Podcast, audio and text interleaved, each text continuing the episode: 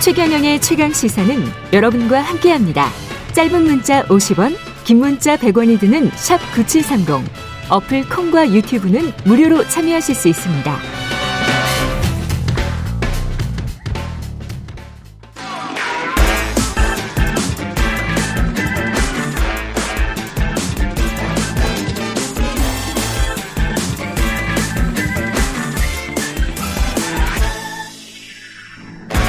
네, 최경련의 최강시사 한 번 더 뉴스 시간입니다. 경향신문 박순봉 기자와 함께하겠습니다. 안녕하십니까? 네, 안녕하세요. 예.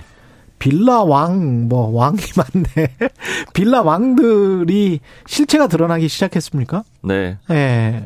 가장 최근에 좀 큰 문제가 됐던 거는 40대 임대업자 김모 씨였죠. 예. 1980년생이더라고요. 42세였습니다. 음. 지난 10월에 사망을 하면서 좀 여러 가지 문제들이 생기기 시작했는데요. 이 김 씨가 올해 6월 기준으로 보유하고 있던 주택 수가 1139채였습니다. 1139채? 네. 빌라하고 오피스텔이었어요. 혼자서? 네. 예. 자기 돈은 안 들이고요. 전세를 끼고 집을 사는 그런 갭 투자 방식으로 사들였습니다. 음. 아까 방금 왕이라는 표현이 좀 이상하다 이런 뉘앙스로 말씀을 해주셨는데 예. 이 별명을 왕이라고 붙였지만 이렇게 많은 집들을 살 만큼 충분히 돈이 많았던 건 아니었거든요. 예. 다갭 투자 방식으로 샀던 거고요.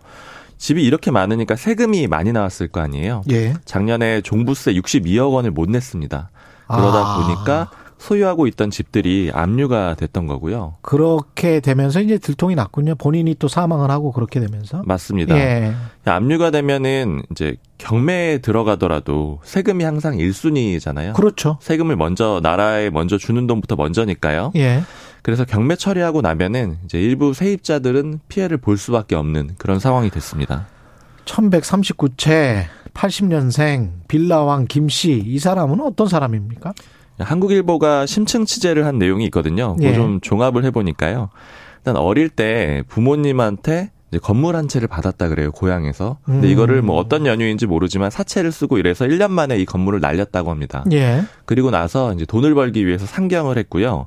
서울에서는 부동산 중개 보조원으로 한 10년 정도 일을 했다라 그래요. 그랬군요. 근데 중개업소에서 일을 했다. 네. 근데 뭐 뚜렷하게 성공을 했던 건 아니고요. 음. 그런데 2019년에 부동산 붐이었잖아요. 부동산 가격이 쭉 오르던 그런 2019년. 시기였는데 네.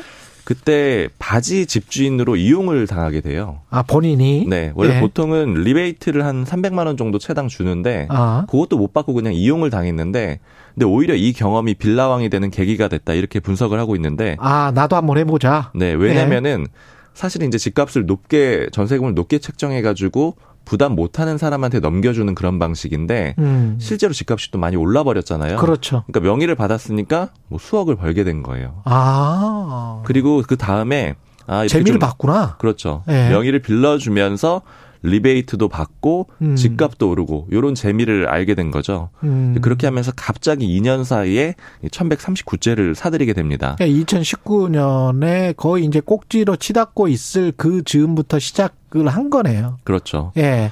빌라 매입을 갭 투자를. 네. 그 당분, 그 당시에 좀 돈을 많이 벌었다라 그래요. 주변 사람들 증언으로는요. 예. 온몸에 뭐 명품으로 치장을 했고, 그다음에 고급 수입차 뭐 렌트해서 타고 다녔고, 예. 그 사망하는 과정에는 근데 좀 여러 가지 의혹이 있습니다. 왜냐면 돈을 많이 벌었는데 마지막 2개월은 모텔에서 지냈고요. 또 사망하기 5일 전에 본가를 방문했다라고 하니까 뭔가 좀 뭐 좀 몸이 안 좋았던가 뭐 이런 게좀 음. 추정이 되고 질병으로 사망한 걸로 알려져 있거든요. 차에 뭐 약봉지를 수북하게 싣고 다녔다 이렇게 돼 있는데 이런 것들은 아마 좀 추가적인 수사가 필요해 보이는데 다만 그냥 일반 변사로 일단 처리가 돼 있습니다. 그렇군요. 1139채를 전국에서 사들였을 텐데 네. 주로 어떤 어 빌라를 샀습니까? 주로 쓰는 방식이 신축 빌라를 사는 그런 방식이었고 수도권이었어요. 신축 빌라. 이게 어떤 방식이냐면은 좀 간단하게 말씀을 드리면은 건축주하고 분양팀의 그런 수요도 같이 노린 그러니까 사실은 일종의 그 같이 사기를 치는 그런 방식인 건데 아, 처음에 그러니까 신축 빌라를 할 때 분양을 하죠. 그 앞에서. 그렇죠. 예. 분양을 하는데 그때 일단은 분양팀하고 건축주가 좀 부풀린 시세로 전세를 주는 거예요. 분양 대행사와 건축주가 그렇죠. 예. 전세를 좀 비싼 값에 주고 음. 그런 다, 그때는 근데 보면은 뭐 등기부등본을 떼본다거나 아니면 이제 상환 능력을 본다거나 했을 때 괜찮았을 거 아니에요. 건축주가 그렇겠죠? 있으니까. 예. 그다음에 세입자한테 주고 나서 그 다음에 집주인 특히 이제 능력이 없는 반환할 음. 수 있는 능력이 없는 그런 가짜 바지 집주인한테 명의를 넘겨주는 겁니다. 아. 그러면 이제 이 사람이 300만 원 정도 리베이트도 받고 이렇게 되는 거죠. 그렇죠. 명의를 넘겨주니까. 자기가 당했던 그 방식 그대로 썼네. 그렇죠. 예. 그런데 이제 나중에 보면은 음. 뭐 계약이 만료된 시점에는 난 돈이 없어. 나, 그냥 이, 나는 사. 바지, 바지 사장은 아무것도 없으니까. 그렇죠. 예. 빌라를 사라 이렇게 나오는 거예요. 음. 그러면서 이제 문제가 생기는 거고요. 특히 이제 김 씨 같은 경우에는 근데 그때는 이미 가격이 많이 떨어졌거나 이미 고평가된 신축 빌라기 때문에 그거는 뭐 사도 손해인 그렇죠. 임차인 입장에서는 그렇게 되는 거네. 맞습니다. 그 예. 방식을 쓴 겁니다. 나쁜 사람들이네. 사기라고 보는 게 맞는 거죠. 예.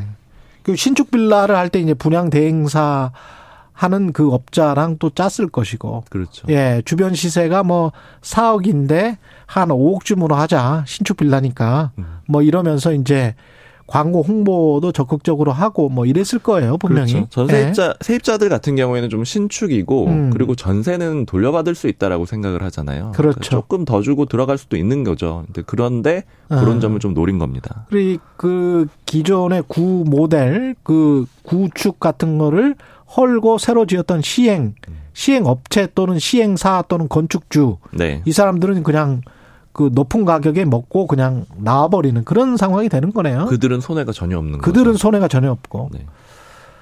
임차인만 손해를 보는 그런 거네. 야, 맞습니다. 이건 뭐 그러면 전세 보험 근데 전세 보험을 들 들지 않으면 어떻게 구제 받을 수 있는 방법은 없죠. 그렇죠. 근데 이제 네. 다만 뭐 경매 처리를 해가지고 받을 수는 있습니다. 경매 처리를 해서 네. 몇 푼이라도 그몇 이제 다 못 받겠죠. 다 못 받는다. 근데 이제 네. 다만 경매 처리를 또 하려고 하면은 이게 세금 먼저 처리를 해줘야 되거든요. 세금 먼저 처리를 하고 근데 이 세금이 처리가 좀 안 되고 있다 그래요. 지금 피해자들 사례를 보면은. 그러니까 왜냐면 어. 혼자서 다 낼 수가 없는 거죠. 그 세금을. 그렇죠. 그러니까 세금을 내는 것도 좀 부담이고 그래서 좀 묶어서 내야 되느냐 뭐 여러 가지 좀 구제 방식을 찾고 있는 그런 상황입니다. 그리고 임차인들 입장에서는 아마 사기 당한 집에 살고 싶지를 않을 걸요. 그렇죠. 예, 사기당해서 고평 이미 뭐 많이 고평가된 빌라인데 거기에 또 웃돈을 주고 경매를 해서 거기에서 자기가 억지로 아, 보- 살아야 되는 거 그렇죠. 아니에요? 본인이 사는 게 아니고 네. 팔아가지고 그 돈을 받는 그런 방식이 일반적인 거죠. 팔아서 네. 입찰에 참여하는 건 아니고요. 경매 그렇죠. 입찰에. 자기가 사는 건 아니고 자기가 겨- 사는 게 이미 아니고? 압류가 돼 있으니까 이걸 아, 이제 그렇군요. 경매를 넘긴 다음에 거기서 일정 금액 나올 거 아니에요. 그 예. 세금 떼고 그다음에 남는 금액을 좀 나눠서 받을 수 있는 그런 수준이라서 피해는 좀 불가피해 보이죠. 전세 보험에 가입을 잘 못했습니까? 임차인들이 어땠습니까? 보니까 전세 보험에 가입한 사람들이 한 200명 정도 로 좀 추정이 됩니다. 1,100채 중에서 그렇죠. 예. 그러니까 요 사람들은 그래도 구제를 받을 수는 있는 그런 상황이고, 그러니까 사실은 가입 안 한 사람들이 훨씬 많다라고 볼 수가 있는 거고요. 훨씬 많네요.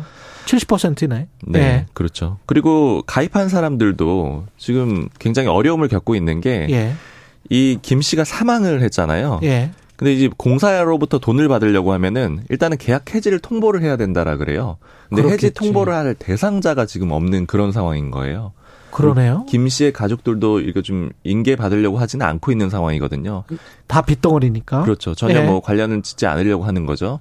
그러다 보니까 요 문제부터 좀 처리해야 되는데 이거를 못 하니까 지금 다른 절차를 못 받고 있어가지고 음. 돈도 못 받고 뭐 이사도 못 가고 이러고 있는 상황인데 다만 그래도 보험에 가입하신 분들은 뭐 향후에 구제는. 나중에라도 받을 네. 수가 있을 겁니다. 허그에서. 네. 그렇죠?